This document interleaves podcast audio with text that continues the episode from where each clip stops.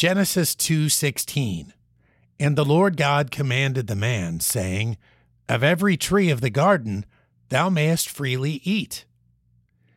This is the way many of our commands begin.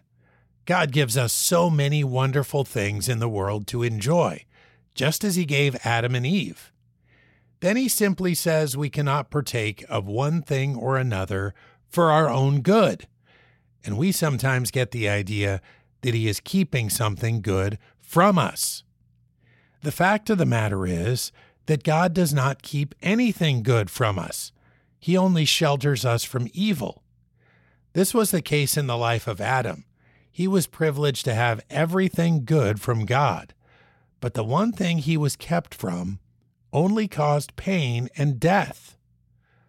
The next time we are tempted to snatch from God that which we think he is holding from us, we should remember the lessons learned by Adam.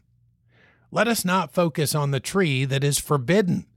Instead, remember all of the other wonderful fruit from, in Adam's case, literally every other tree God created. Partake of the fruits God has given us and leave the forbidden things alone. Genesis 2:16 And the Lord God commanded the man saying, Of every tree of the garden thou mayest freely eat,